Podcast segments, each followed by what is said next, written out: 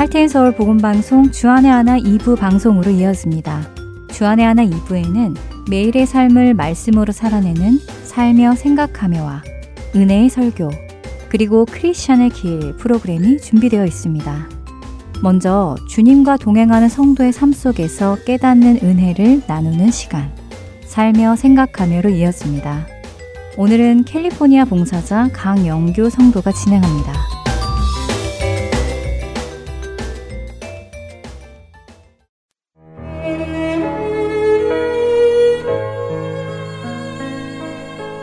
얼마 전 한 목사님의 간증을 듣다가 마치 머리를 한 대 얻어맞은 것 같이 띵해지는 경험을 하였습니다. 그 목사님은 세상에서 최고가 되기 위해 한평생을 사시다가 어느 날 복음을 전해 듣게 되셨고 복음으로 인해 변화된 삶을 살기 시작하셨다고 하셨습니다. 그리고 목회로의 부르심이 있음을 깨달으시고 목사가 되기 위해 미국으로 유학을 와서 신학 공부를 하셨다고 하였습니다. 그 목사님이 그렇게 예수님을 영접하신 지 10여 년이 지난 시점이었던 어느 날 목사님의 사모님께서는 "아휴, 당신은 변한 것이 하나도 없어요. 라고 하셨다는 간증을 하셨습니다. 그 대목을 들으며 저 역시 저 자신의 모습을 돌아보게 되었습니다. 예수님을 믿었는데도 변하지 않았다는 것은 무엇일까? 사실 저는 예수님을 인격적으로 영접하기 전에도 교회를 다니고 있었습니다. 의롭게 살지는 못했지만 적어도 남보기에 손가락질 받은 일은 스스로 삼가하며 산다고 생각하고 있었지요. 교회를 다니기에 하나님의 존재를 알고는 있었지만 그렇다고 하나님과 깊은 관계를 맺으며 사는 것도 아니었습니다. 하나님과는 그저 너무 가깝지도 그러나 또 너무 멀지도 않게 거리를 두며 내 삶에 너무 간섭하시지 못하시도록 그러나 내가 도움이 필요할 때는 도움을 받을 수 있는 그 거리를 유지하고자 생각하며 살았습니다. 결국 저는 교회를 다닌다고 하였지만 사실 제 삶의 주인은 저 자신이었던 것이었지요. 그런 삶 속에서도 저는 스스로 그래도 나같이 괜찮은 사람이 하나님을 섬겨드리니 하나님이 얼마나 운이 좋으신가 라고 생각하며 말도 안 되는 생각을 하였습니다. 하지만 그렇게 살던 저에게 하나님은 찾아오셨고 인격적으로 만나주셨지요. 그렇게 하나님을 만나자 저는 비로소 제가 스스로 주인이 되어 사는 삶이 하나님 앞에 얼마나 큰 죄인지 깨닫게 되었습니다. 또 저 자신이 하나님 앞에 죄인임을 깨닫게 되자 감히 하나님의 이름조차도 부를 수 없는 존재였다는 것을 알게 되었지요. 그리고는 정말 열심히 믿음 생활을 하게 되었습니다. 필요한 곳이라면 어디든 가서 기쁨으로 섬겼고 하나님의 말씀이 너무 좋아서 주일이면 1부 예배는 이곳에서 2부 예배는 또 다른 교회에 가서 그곳에 2부 예배를 드렸습니다. 저녁에도 예배를 사모하여 예배가 있는 곳을 찾아다니며 예배를 드렸고 매일매일 일을 하면서도 집에 가서 읽을 하나님의 말씀인 성경을 기대하며 퇴근길을 즐거워하였습니다. 제 삶의 주인이 되시는 하나님을 너무나도 기뻐했었습니다. 그런데 그렇게 10여 년이 지난 지금 언제부턴가 하나님과의 사이가 대면대면해져 있는 저를 발견합니다. 그리고 제 삶의 많은 일들 속에서 다시 주인이 되어 있는 저를 발견합니다. 기도하지 않고 계획을 세우고 기도하지 않고 그 일을 추진하고 그렇게 해보다가 잘 안되면 그때서 기도하는 제 모습 속에서 하나님께서 저의 삶의 주인이 아니라 제가 제 삶의 주인으로 사는 것을 다시 보게 되었습니다. 그 목사님의 사모님이 말씀하셨던 것처럼 저 역시 10여 년이 지났는데도 실제로 예수님을 영접하고도 변한 것이 하나도 없는 사람이 되어버린 것입니다. 비록 예전에 하던 일들을 지금 하지는 않습니다. 또한 예배를 빠지거나 하지도 않습니다. 겉으로 보이는 이런 모습들은 분명 변한 것 같습니다. 그러나 제가 원하는 것을 제 방식대로 해야만 하는 이기적인 모습은 10년이 지나도 변하지 않았고 오히려 종교 생활의 연륜이라는 가식과 혼합되어 있음을 깨닫게 되었습니다. 더 나아가 이제는 마치 제가 제 안에 무슨 힘이라도 있는 양 겉으로는 겸손한 척하지만 속으로는 교만하게 거들먹거리고 있습니다. 그러나 하나님께서는 저의 본 모습을 아실 것입니다. 많은 사람들이 하나님께서 초신자 때는 기도 응답을 많이 해주셨다고 말씀하셨습니다. 저 역시 돌이켜 생각해보면 초신자 때에 기도한 것들이 실제로 많이 그리고 빨리 응답을 받았던 것 같습니다. 그런데 오늘 그 이유를 곰곰이 생각해보니 하나님께서 제가 초신자이기 때문에 기도를 많이 들어준 것이 아니었다는 생각이 듭니다. 오히려 초신자 때에는 기도가 저의 욕심을 이루게 해달라는 것이 아니라 하나님 그분 자체에 집중되어 있었기 때문에 그런 기도가 바로 하나님께서 이루시기를 원하시는 그 기도였기에 하나님께서 이루어 주신 것이라고 생각합니다. 오늘 저의 기도의 모습을 다시 돌아봅니다.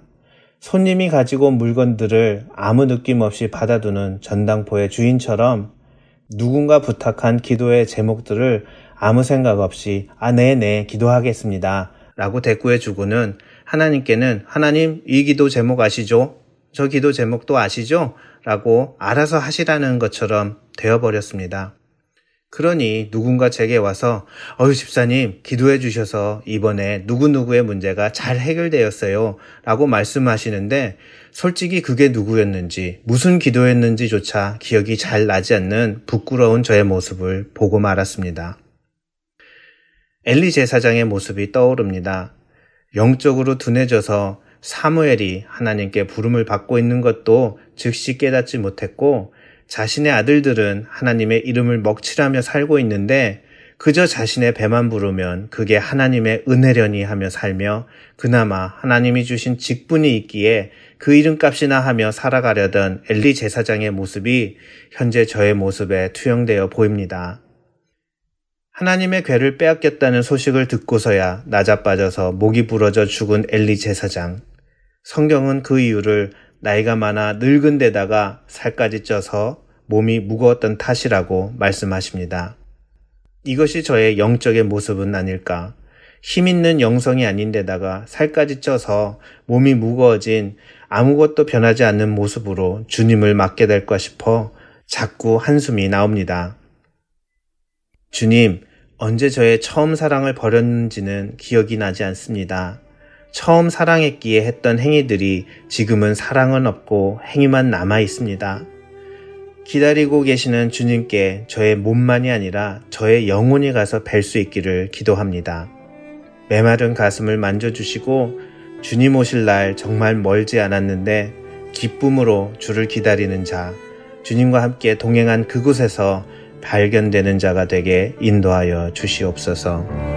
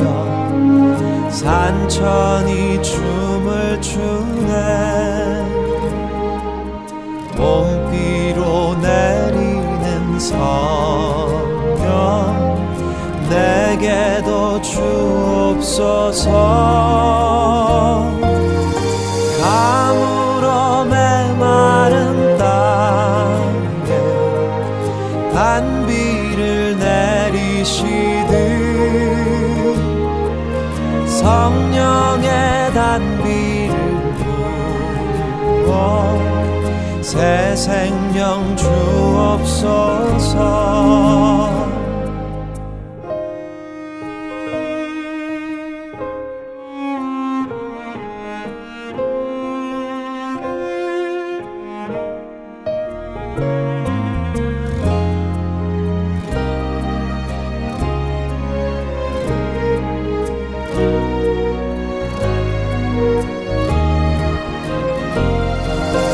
참되신 사랑의 언약 어길 수 있사오랴. 오늘의 흡족한 은혜 주실 줄 믿습니다.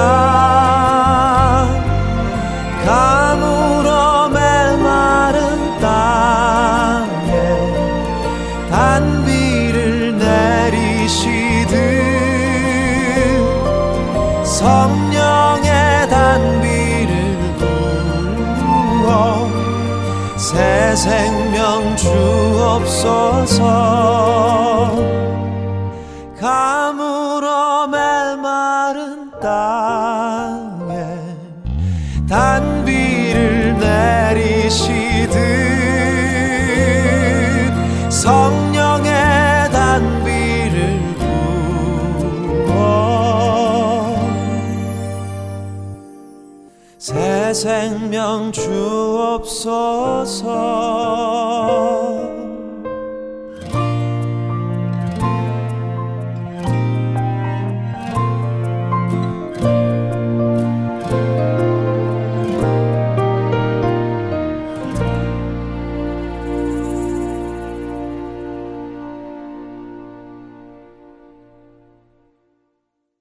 은혜의 설교 말씀으로 이어드립니다. 오늘은 추수감사절 주제의 설교가 준비되어 있습니다.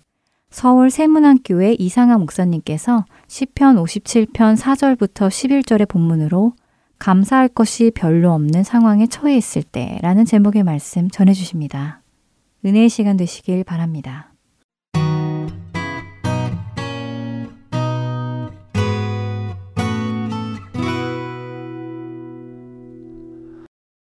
하나님께서 오늘 우리에게 주시는 말씀은 시편 57편 4절부터 11절까지 말씀입니다. 내 영혼이 사자들 가운데서 살며 내가 불사르는 자들 중에 누웠으니 곧 사람의 아들들 중이라. 그들의 이는 창과 화살이요 그들의 혀는 날카로운 칼 같도다. 하나님이여 주는 하늘 위에 높이 들리시며 주의 영광이 온 세계 위에 높아지기를 원하나이다. 그들이 내 걸음을 막으려고 그물을 준비하였으니 내 영혼이 억울하도다. 그들이 내 앞에 웅덩이를 팠으나 자기들이 그 중에 빠졌도다. 하나님이여 내 마음이 확정되었고 내 마음이 확정되었사오니 내가 노래하고 내가 찬송하리이다. 내 영혼아 깰지어다. 비파야 수금아 깰지어다. 내가 새벽을 깨우리로다. 주여 내가 만민 중에서 주께 감사하오며 문 나라 중에서 주를 찬송하리이다. 무릇 주의 인자는 커서 하늘에 미치고 주의 진리는 궁창에 이르나이다. 하나님이여 주는 하늘 위에 높이 들리시며 주의 영광이 온 세계 위에 높아지기를 원하나이다. 아멘. 오늘은 추수감사절 주일로 지키는 날입니다. 한 해 동안 우리를 여기까지 이끌어 주신 주님께 감사하고 또 보이는 보이지 않는 삶의 결실을 주신 것에 대해서 감사하는 날입니다. 하지만 오늘 이 날이 반드시 그렇게 감사할 것이 풍성하지 않은 성도님들도 많이 있습니다. 벽두에 밀어닥친 전염병으로 인해서 하고 있던 사업일 문을 닫아야 되는 분들도 계시고 실직을 하신 분들도 계시고 또 이런 가족의 아픔을 지켜보면서 가슴만 동동거리는 우리 성도님들도 많이 계십니다.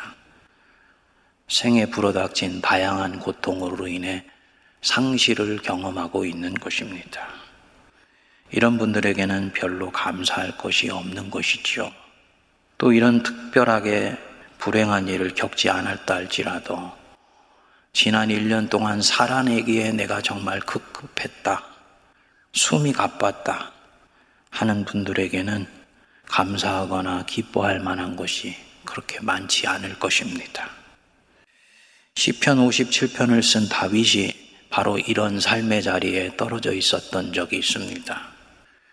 베들레헴의 이름 없는 목동으로 살다가 적장 골리앗을 넘어뜨린 것으로 인해 이략 이스라엘의 영웅이 됩니다.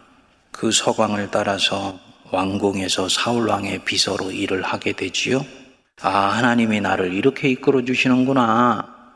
화려한 삶을 한때 기대했을지 모릅니다.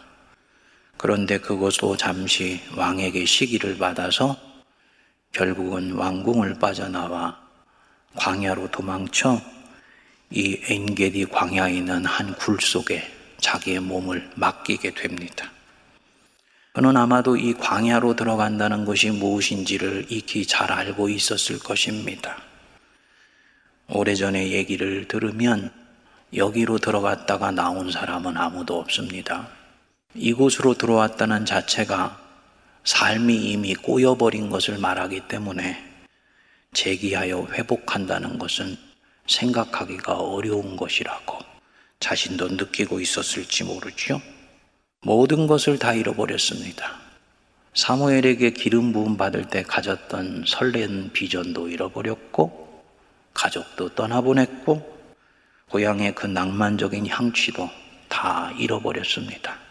그것도 모자라서 이제는 자기 목숨까지도 잃어버릴 지경이 된 것입니다.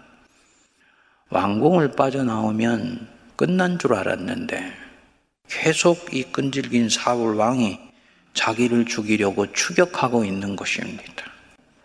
다윗은 자신의 지금 이 상황을 딱 한마디로 요약해서 말을 합니다.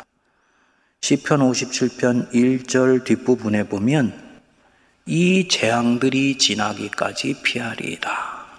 자기의 지금 상황은 재앙이다. 재앙적 상황에 나는 지금 떨어져 있다. 이 얘기입니다. 주의 날개 그늘 아래에서 이 재앙이 지나기까지 피하리이다. 여러분들은 은혜롭게 이 구절이 들리십니까? 저는 그렇게 해석되지 않아요.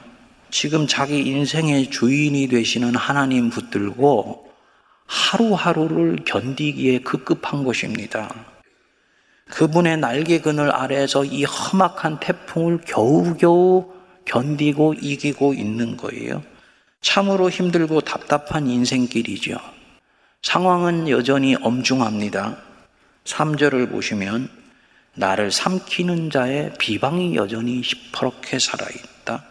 4절을 보면 내 영혼이 맹수 중에 맹수인 사자들 가운데에 있다. 그리고 뒷말씀 더 기가 막힙니다. 내가 불사르는 자들 중에 누웠으니, 나를 불사르고 내 영혼을 불사르려고 하는 사람들 앞에 서서 같이 대항을 해도 될까 말까 한데 나를 불사르는 자들 중에 누워있다 그랬습니다. 자기를 삼키려는 자들이 서서 눈을 부릅뜨는데 누워있다. 무방비 상태라는 뜻이지요. 그들의 이는 창과 화살이요, 그들의 혀는 날카로운 칼과 같다. 생명의 위협을 철저히 느끼는 가운데서 지금 삶의 한복판을 헤쳐나가고 있는 것입니다. 그런데 놀랍게도 이 다윗이 이런 감당할 수 없을 것 같고 직면하고 싶지도 않은 이 고통스러운 상황에서 57편의 시가 진행되는 가운데에서 중간에 갑자기 노래합니다. 7절을 보시면 하나님이여 내 마음이 확정되었고 내 마음이 확정되었사오니 내가 노래하고 내가 찬송하리이다. 내 마음이 확정되었습니다, 주님. 어떤 마음이 확정되었다는 것인가요? 무엇을 내가 노래하고 무엇을 찬송한다는 말입니까? 바로 지금 여기에서 내가 지금부터 어떻게 살지를 내가 결정하였다라는 말입니다. 지금 이 떠밀려 있는 삶의 자리를 어떻게 지금부터 살지를 내가 확정하였다는 뜻입니다. 내 마음이 확정되었고 내 마음이 확정되었습니다. 하나님, 저는 지금 이 순간을 하나님과 함께 살아가며 하나님과 함께 헤쳐가기로 결정했습니다. 주님 이때까지는 이 삶에 질질질 끌려왔었습니다. 그저 하루하루를 견디며 살아내기에 급급했습니다. 그러나 지금부터는 내 마음이 확정되었사오니 나는 영혼을 소유한 사람처럼 지금 이 순간을 살아가기로 결정했습니다. 이 뜻입니다. 그래서 내가 노래하고 내가 찬송하리다. 내 영광아 깰지어다. 원래 언어로는 내 영혼아 깨어날지어다. 이 뜻입니다. 내 영혼아 깨어날지어다. 비파야 수금아 깨어날지어다. 나는 이제 새벽을 깨울 것이다. 미래를 흔들어 깨운다는 말이 아닙니다. 이 다윗에게 하루는 살고 싶지 않은 하루였을 거예요. 자신에게 다가오는 이 하루는 지극히 지루하고 피하고 싶고 도망가고 싶은 하루였을 것입니다. 그 하루의 시작이 새벽입니다. 그런데 내 마음이 확정되어서 이제는 이 새벽을 흔들어 깨워서 살아계신 하나님과 함께 이 새벽을 기쁨과 소망으로 나는 시작할 것이다. 이 뜻입니다.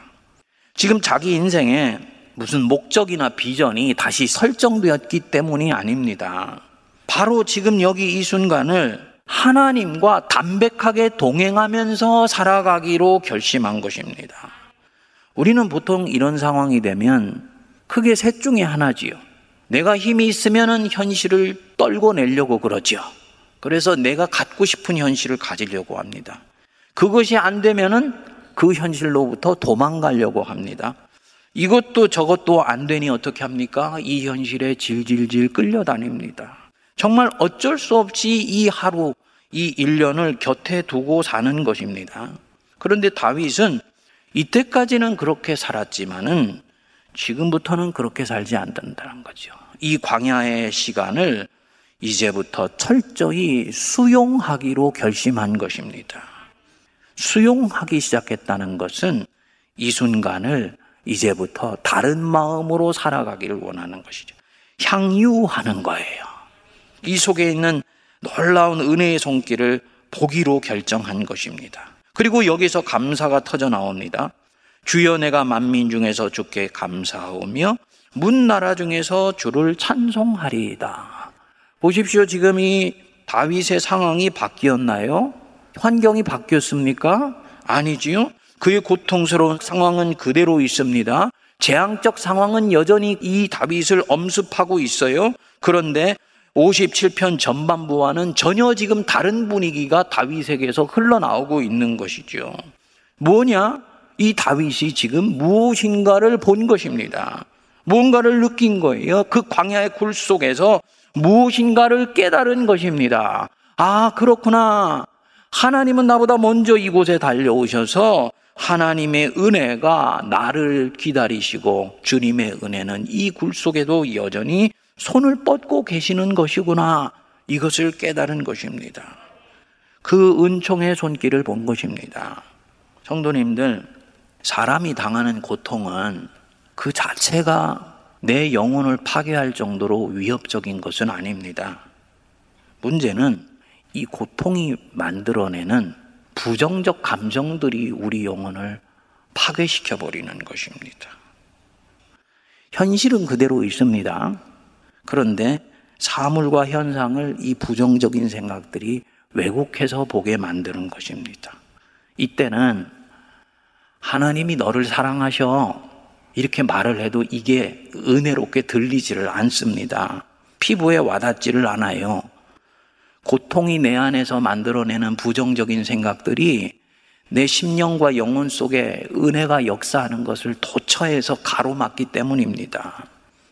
다윗도 57편 전반부에서 이런 감정에 휘둘렸던 것 같아요.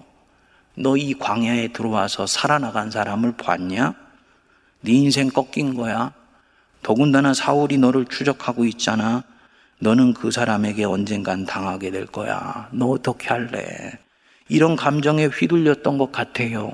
그러면은 하나님은 보이지 않고 내 자신은 콩알 만큼 작아져 보이고 나를 쫓는 적군은 어마어마하게 커지게 됩니다. 그래서 사람이 아니라 뭘로 보인다 그랬습니까? 사자로 보이는 거예요. 그들의 이빨은 창과 화살로 보인다. 저는 아마도 다윗이 그런 꿈을 꾸지 않았을까. 그들의 혀는 날카로운 칼이다. 이 부정적인 생각들이 만들어내는 일종의 판타지이지요. 근데 이게 무서운 것이 이건 습관입니다. 무서운 습관입니다. 그 사람의 생각하는 습관에 의해서 사물을 바라보는 것이 결정이 됩니다. 12명의 정탐꾼이 가나안 땅을 탐색하러 들어갔다가 돌아왔지요. 똑같은 현장을 똑같은 시간에 같이 봐서 보고 왔는데 갈렙과 여호수아가 봤던 현실과 10명의 정탐꾼이 보았던 현실이 어찌 그리도 다릅니까? 갈렙과 여호수아는 과연 그 땅은 젖과 꿀이 흐르는 땅입니다. 하나님이 우리에게 주신 땅입니다. 보십시오. 그 땅의 소출이 얼마나 크고 놀라운데요. 샘플을 보여주었어요. 근데 10명도 이 사실은 인정합니다. 하지만 그들은 다른 것을 지금 보고 있어요. 그 말이 맞소이다. 그러나 그 땅 거주민은 강하고 성읍은 견고하고 심이 크며 그들은 거인입니다. 우리는 그들 보기에 메뚜기 같은 존재였습니다. 지금 사물을 믿음으로 보지 못하고 하나님의 눈으로 보지 못하며 부정적으로 바라보는 데 익숙한 것입니다.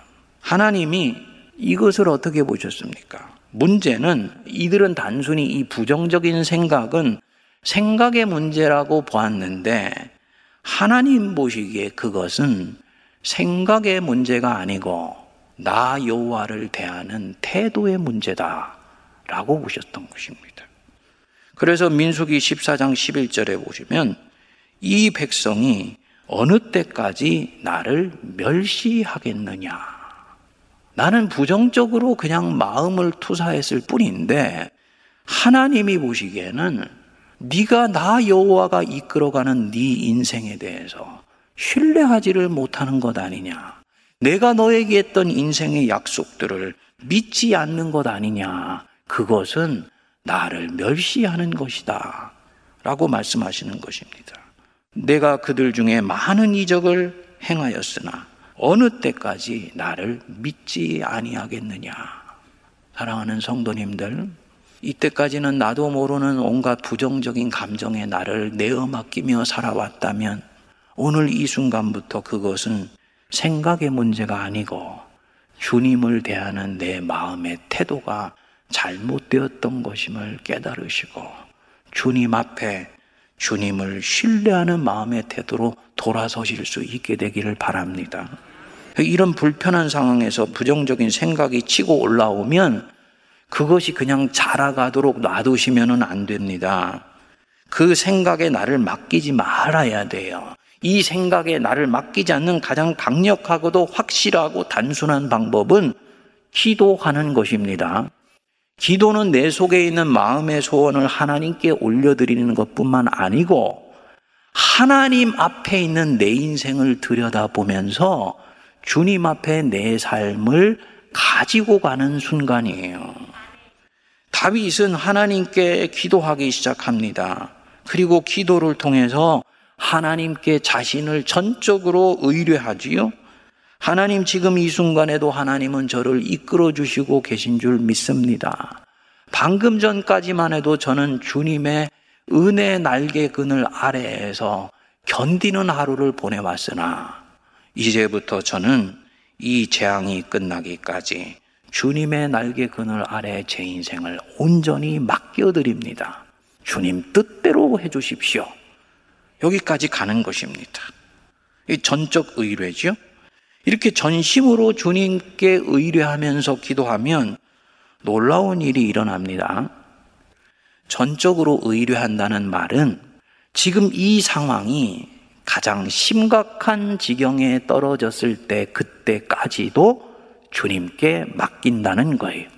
그래, 내 인생 하나님의 손바닥 위에 있잖아. 까짓껏 죽어도 하나님 안에서 죽으면 그건 되는 거지.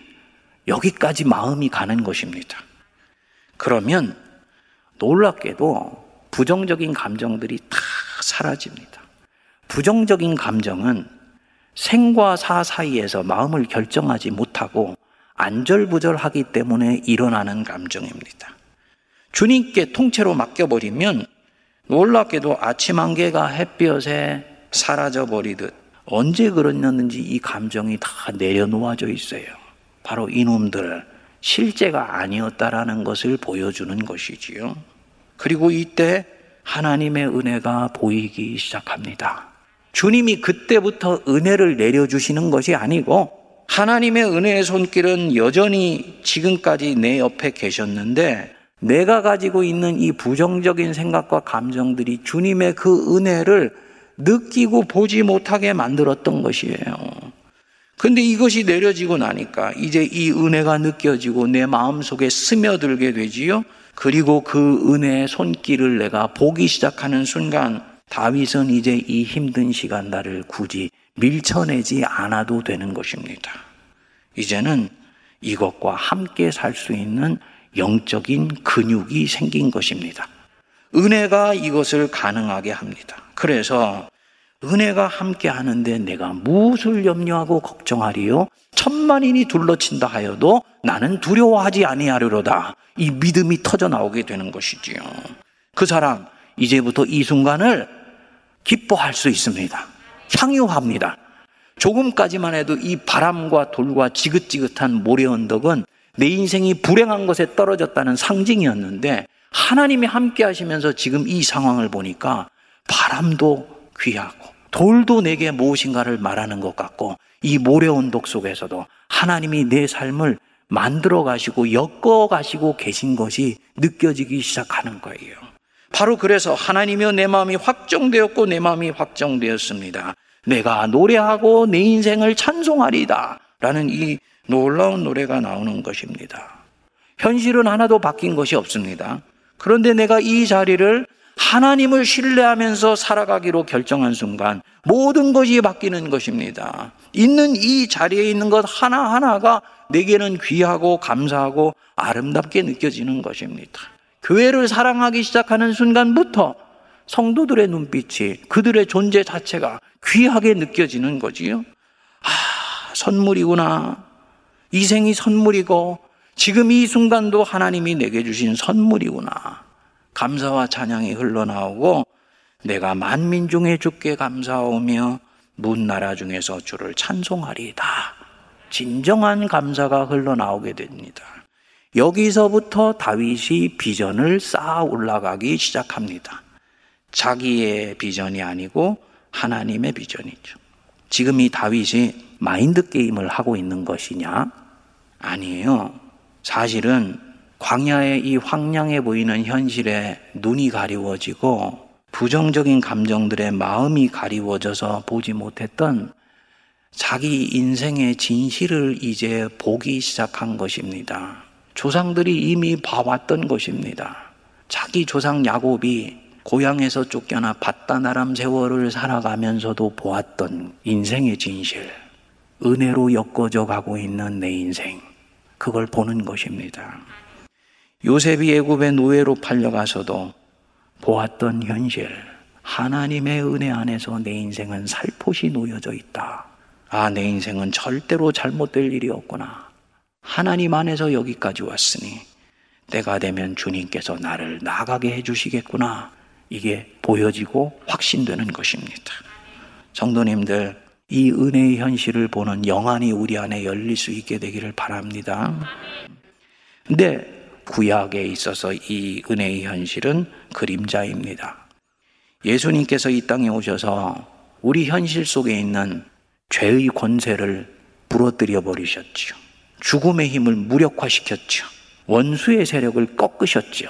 예수 부활로 이 모든 일들이 일어났습니다. 그리스도 안에 있으면 새로운 피조물이라. 이전 것은 지나갔으니 보라 새 것이 되었도다. 심령이 새로워진 것뿐만 아니고 성도들의 인생이 살포시 놓여지는 세상 한복판 우리의 현실이 예수님 안에서 완전히 새로워졌다는 것입니다. 그러면 그 은혜의 현실 안에 살포시 놓여져 있는 성도의 인생은 절대로 잘못되는 일이 없다는 것을 우리는 믿을 수 있는 것입니다. 설사 일이 다른 사람들 보기에는 잘못되어서 죽음 직전까지 간다? 스데반 같은 케이스죠? 그래도 괜찮습니다. 우리는 죽음 이후에 영생을 얻을 자이니까 죽음이 가까운다는 것은 한편으로는 두려운 것인데요, 한편으로는 기대할 만한 것입니다. 제가 죽다가 살아나서 의사가 상황을 말해주더라고요. 근데 살아났구나, 너무나 감사하다, 이런 마음이 드는 게 아니에요. 사명이 아직 남아있구나, 이 마음이 들더라고요. 덤덤하더라고요. 왜냐? 생도사도 우리한테는 좋은 것이니까. 생과 사는 종이 한 장 차이였습니다. 그 한 장 이쪽 편은 생이에요. 그거 하나님이 함께 하시는 것이니 좋은 일입니다. 저편의 죽음입니다. 그러나 죽음 저편에 죄와 사망의 권세를 뚫고 부활하신 우리 주 예수 그리스도께서 우리를 위해 예비하신 천국이 있으니 그것도 또한 좋은 것입니다. 그래서 우리는 살아도 좋고 죽어도 좋고, 살아도 주를 위해 살고 죽어도 주를 위해 죽는 것이지요. 우리는 그러니까 이 땅에서 나그네처럼 감사하게 사명 감당하면서 살다가 주님이 오라고 하시면 내가 산보하는 마음으로 간다는 담대하면서도 기이한 믿음을 가질 수가 있는 것입니다. 사도 바울이 그래서 말씀했어요. 항상 기뻐하라, 쉬지 말고 기도하라, 범사에 감사하라, 이것이 그리스도 예수 안에서 너희를 향하신 하나님의 뜻이니라. 어떤 상황이 되었다 할지라도 항상 기뻐해, 쉬지 말고 기도해, 모든 일에 감사해. 질문이 일어나지요. 아니, 세상이 얼마나 힘들고 고통스러운데 항상 기뻐하라고 그럽니까? 그거 폭력 아닌가요? 무슨 기쁨이 강요로 되는 일입니까? 왜 사도 바울이 이렇게 하겠습니까? 그는 지금 우리가 보고 있지 못한 은혜의 현실 안에서 사는 풍요함과 넉넉함을 알기 때문이지요. 기뻐할 수 있는 거야. 살았을 때 예수의 권능이 함께 하시고 죽어서도 예수께서 좋은 길을 예비해 주셨는데 우리가 무엇 때문에 기뻐하지 않을 이유가 있냐? 항상 감사할 수 있어. 범사에 감사할 수 있어. 좋은 일에만 감사하는 것 아니야. 내가 사도로서 하나님의 일을 감당해 보니 표면적으로는 안 좋은 수없이 많은 일들이 있었지만 그 속에서 결국은 하나님이 선한 길로 다 이끌어 가시더라. 범사에 표면적으로는 안 좋은 일에도 너희들 감사할 수 있어라. 그것이 왜 감사한 일인지 때가 되면 알게 돼.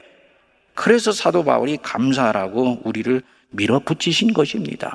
사실은 밀어붙이신 것이 아니고 그는 우리가 보고 있지 못한 그 끝까지를 보고 와서 우리에게 얘기해 주고 있는 것이지요. 생의 끝이 죽음이고, 그리고 그 죽음으로 인생이 마무리되거나 지옥에 떨어지는 것이라면 그 사람의 인생은 아무리 잘 산다 할지라도, 아무리 화려한 것을 그 인생의 도상 위에 쌓아 올린다 할지라도 그것은 허무한 것이고 슬픈 것입니다. 그런데 성도의 생은 끝이 죽음이 아니고 부활이지 않습니까? 그러면 우리는 죽어서 갈 곳이 있는 사람들인데 뭐가 염려가 되고, 무엇이 두렵고, 무엇 때문에 그렇게 움츠러들고 걱정합니까? 우리를 당신의 자녀로 불러주신 우리 하나님께 감사하시기 바랍니다. 거듭 말씀드리지만 이 감사는 상황의 산물이 아닙니다. 열매가 있기 때문에 감사하는 것이 아니에요. 9을 가져도 하나가 없는 사람은 그 갖고 있지 못한 하나에 주목하는 사람이 있습니다. 상황의 산물이 아닙니다. 이것은 삶을 대하는 태도이고 내게 주어진 이 생을 바라보는 본질적인 관점입니다. 감사로 내가 이 생을 바라보기 시작했다. 예수님 시대에 10명의 나병 환자가 깨끗함을 받았는데 한 사람만이 예수님께 감사하며 하나님께 영광을 올려드렸다 그랬지요. 10사람이 다 깨끗함을 받지 아니하였느냐? 그 9은 어디에 있느냐? 그 9은 어디에 있느냐? 이 말을 듣는 자가 아니고, 그래, 거기 와서 감사는 바로 한 사람, 그 한 사람이 바로 너였구나. 주님께 칭찬받는 우리가 될 수 있기를 바랍니다. 이렇게 주님께 감사하는 사람은요, 생이 풍성해져요. 무엇이냐? 감사가 내 삶을 바라보는 관점을 새롭게 하면서 내 삶이 더 풍성해지게 해준 것입니다. 감사하는 자에게 생이 풍성해져서 감사할 것이 더욱 넘치는 그런 은혜가 일어나는 것입니다. 그렇게 주님께 감사함으로 내 삶을 향유하고 풍성하게 주님께 감사할 것을 더욱 올려드리는 우리 모두가 되기를 바랍니다. 기도하겠습니다. 오늘도 살아 역사하시는 하나님 아버지, 칠흑같은 인생 속에 던져들었을지라도, 무미건조한 삶을 살아갈지라도, 잠시 시험에 빠졌을지라도, 다윗처럼 우리 마음은 확정되고 확정되어서 하나님 안에서 오늘 이 순간을 기쁨으로 살아가기로 결심하게 하여 주시옵소서. 정말 우리 영혼이 깨어나게 하여 주사 새벽을 흔들어 깨워 하루를 시작하며 하루하루를 주님과 동행함으로 어느새 약속의 가나안 땅으로 들어가는 모든 거룩한 백성들 되게 하옵소서. 예수님 이름으로 기도하옵나이다. 아멘.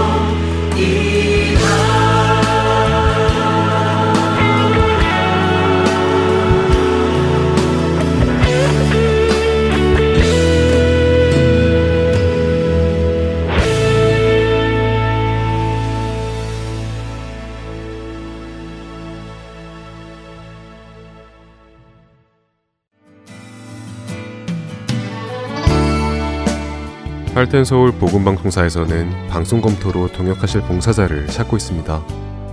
방송 검토 봉사는 인터넷이 있는 곳이면 어디에서든 참여하실 수 있으시며 금요일부터 화요일 중에 가능한 시간에 해주시면 됩니다. 방송이 CD로 제작되기 전 마지막 작업으로 미리 들어보며 진행자들의 이야기 중 잘못된 부분이 있는지 없는지 점검해주시는 작업입니다. 방송 검토 봉사에 참여하고 싶으신 분들은 연락주시기 바랍니다. 사무실 전화번호 602-866-8999입니다.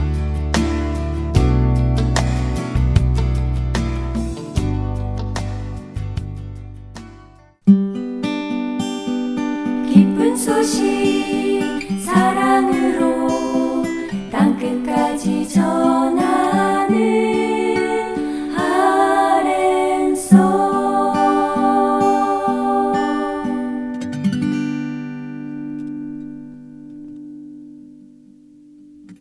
이어서 크리스찬의 길 함께 하시겠습니다.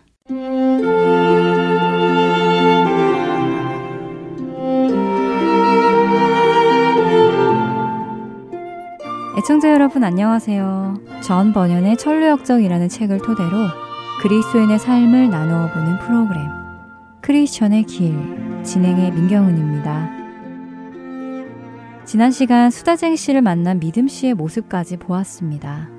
수다쟁이 씨는 성경과 하나님에 대해 잘 아는 것처럼 이야기를 했고 성경 말씀을 나누는 모임은 유익하다고 했지요. 그 모습에 믿음 씨는 감탄을 하며 크리스찬에게 수다쟁이 씨를 소개하려고 합니다. 하지만 크리스찬은 그에 대해 이미 알고 있었고 수다쟁이 씨가 어떤 사람인지 믿음 씨에게 이야기해 주는데요. 그는 달변이라는 사람의 아들이라고 설명합니다. 그들이 사는 도시의 이름은 말 많은 동네라는 도시였고 그는 말재주는 참 좋지만 알고 보면 보잘것없는 사람이라고 했지요. 크리스찬 자신도 처음에는 수다쟁이 씨의 말만 듣고 그가 그럴싸한 훌륭한 사람인 줄 알았지만 가까이 하면 할수록 추잡하고 형편없는 사람이어서 실망했다고 합니다. 크리스찬에 의하면 수다쟁이 씨는 언제 어디서나 무엇에 관해 이것저것 잘 이야기를 하며 술이라도 한 잔 들어가면 더 술술 말을 잘한다고 하는데요. 그리고 정말 중요한 것은 수다쟁이 씨가 지금까지 말한 것들이 사실상 그의 삶에 없다고 합니다. 그저 혀끝으로만 이야기할 뿐. 그의 종교관은 횡설수설, 지식만 가득할 뿐이라고 했지요. 기도와 회개, 신앙과 거듭남에 대해 말하고 있지만 모두 말뿐이며 그를 아는 사람들은 그를 가리켜 타향에서는 성자요, 고향에서는 악마라고 한다고 합니다.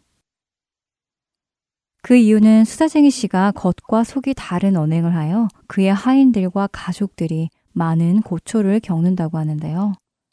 지독한 구두쇠인데다가 하인들에게 욕까지 하며 부당한 대우를 한다는 것이었습니다.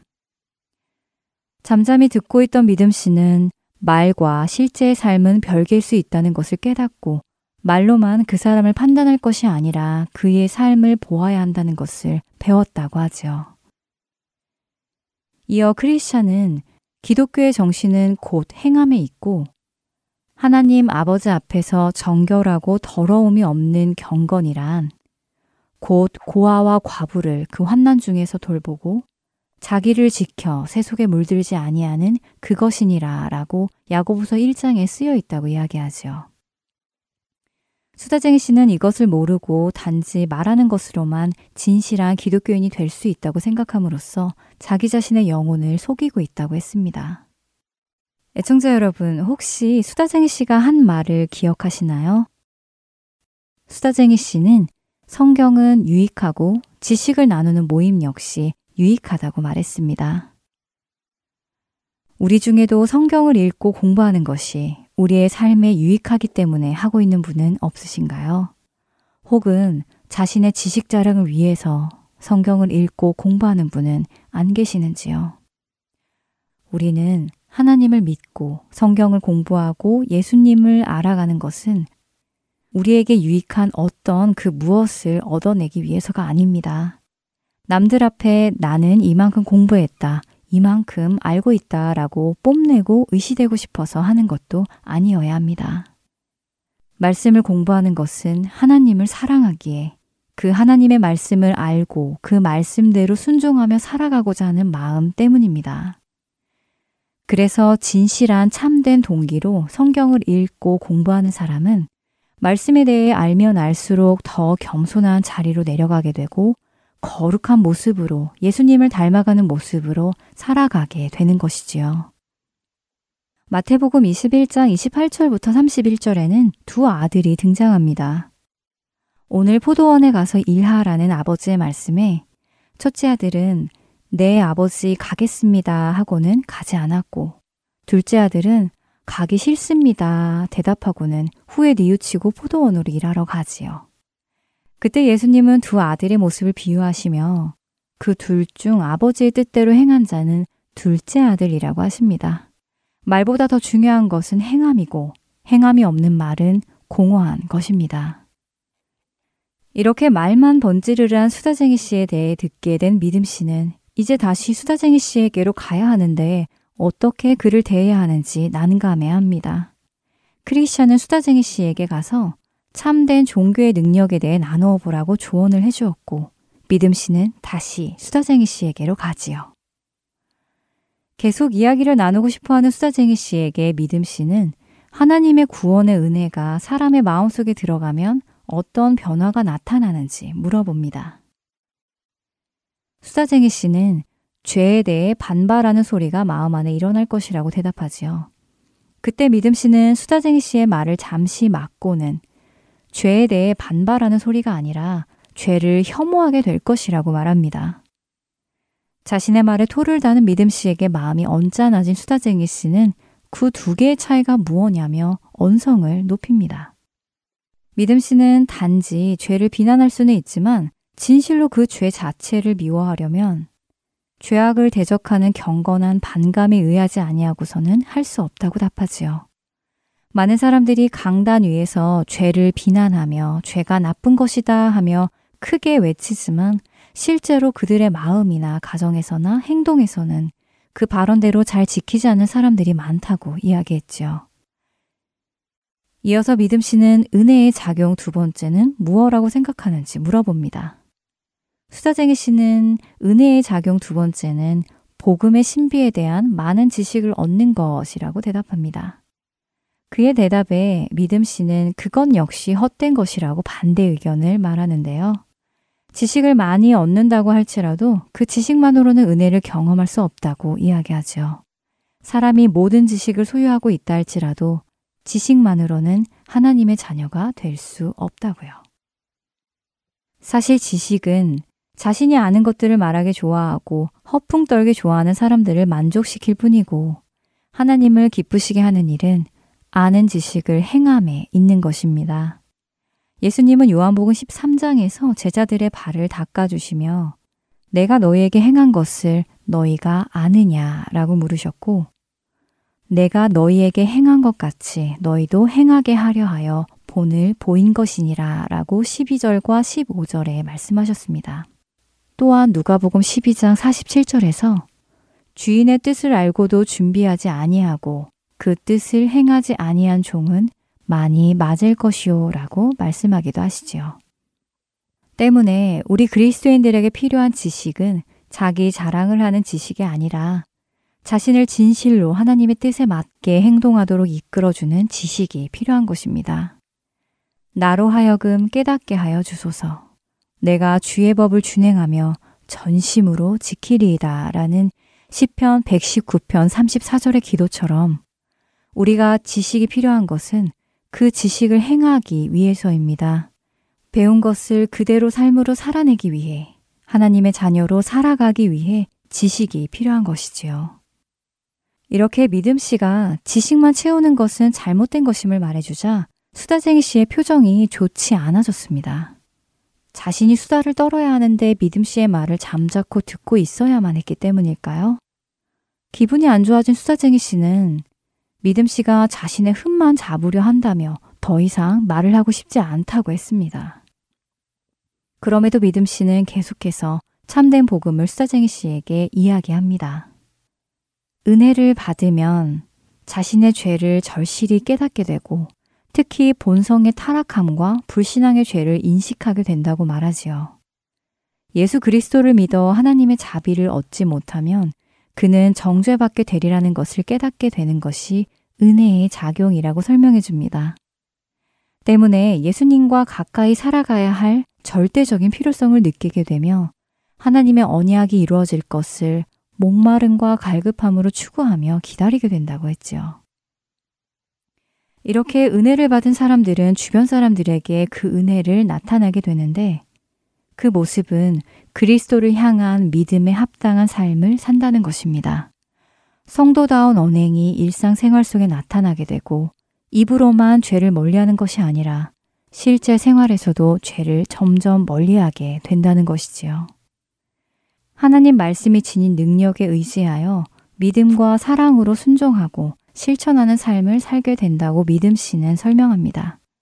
그리고 믿음 씨가 수다쟁이 씨에게 다시 묻습니다. 당신의 생활과 당신이 하는 말이 서로 잘 부합되고 있습니까? 혹시 당신의 종교는 행위와 진실 안에 서 있기보다 말과 혀끝에만 존재하지는 않습니까? 뿐만 아니라 당신의 일상생활이나 이웃들이 당신은 거짓말을 하고 있다고 증명해 주는데 당신 혼자서만 이렇다 저렇다 장황하게 떠벌리고 있는 것은 아닌가요? 하며 묻지요. 이렇게 강한 어조로 말하는 믿음 씨를 바라보며 수다쟁이 씨는 얼굴이 빨개졌습니다. 그러나 곧 마음을 완악하게 고쳐먹고는 아니 꼽다는 듯이 말합니다. 그 질문에 대답할 이유도 없고 당신이 왜 내 심판자가 되어야 하는지 모르겠다며 이제 그만 헤어지자고 했지요. 그렇게 믿음 씨는 수다쟁이 씨와 헤어지고 다시 크리스찬에게로 돌아와서 이런저런 이야기를 나누었다고 말합니다. 크리스찬은 모든 이야기를 다 듣고는 수다쟁이 씨는 자신의 생활을 개선하는 것보다 우리와 동행하기를 거부하고 떠나버렸다고 탄식합니다. 하지만 경건의 모양은 있으나 경건의 능력은 부인하니 이 같은 자들에게서 내가 돌아서라 하는 디모데후서 3장 5절의 말씀을 기억하며 그들은 발걸음을 옮깁니다. 덧붙여 크리스찬은 말하기 좋아하는 바보들이 말로만 종교를 믿음으로 경건한 신자들 사이로 돌아다니며 타락하고 허영에 찬 말들을 말함으로써 세상을 놀라게 하고 기독교를 더럽히며 신실한 자들을 슬프게 만들고 있다고 했죠. 오늘 믿음 씨와 수다쟁이 씨의 대화 속에서 우리는 우리 자신의 신앙을 생각해 보아야 합니다. 우리에게 있는 수많은 성경 지식이 우리가 하나님께로 더욱 가까이 가도록 만드는 원동력인지 아니면 단순히 사람들에게 자랑이 되고 남보다 내가 더 나은 사람이라고 교만한 자리에 가게 하는 것인지 점검해야 할 것입니다. 또 나는 말씀대로 살아가고 있는가, 내가 하는 말과 나의 삶은 동일한가 생각해 보기를 원합니다. 크리스찬의 길, 다음 시간에 어떤 여정이 있는지 계속해서 살펴보겠습니다. 안녕히 계세요.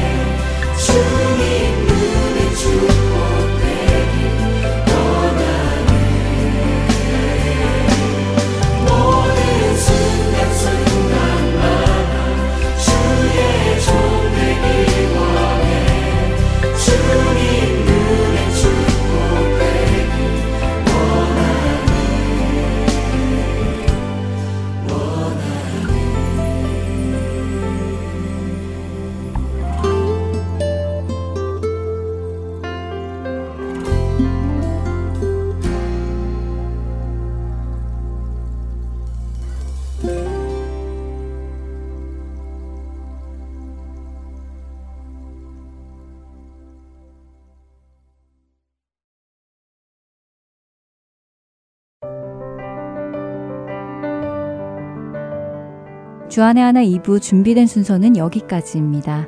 계속해서 주안의 하나 3부로 이어집니다. 주님의 말씀을 더 알아가는 시간 되시길 소망합니다. 저는 다음 시간에 뵙겠습니다. 안녕히 계세요.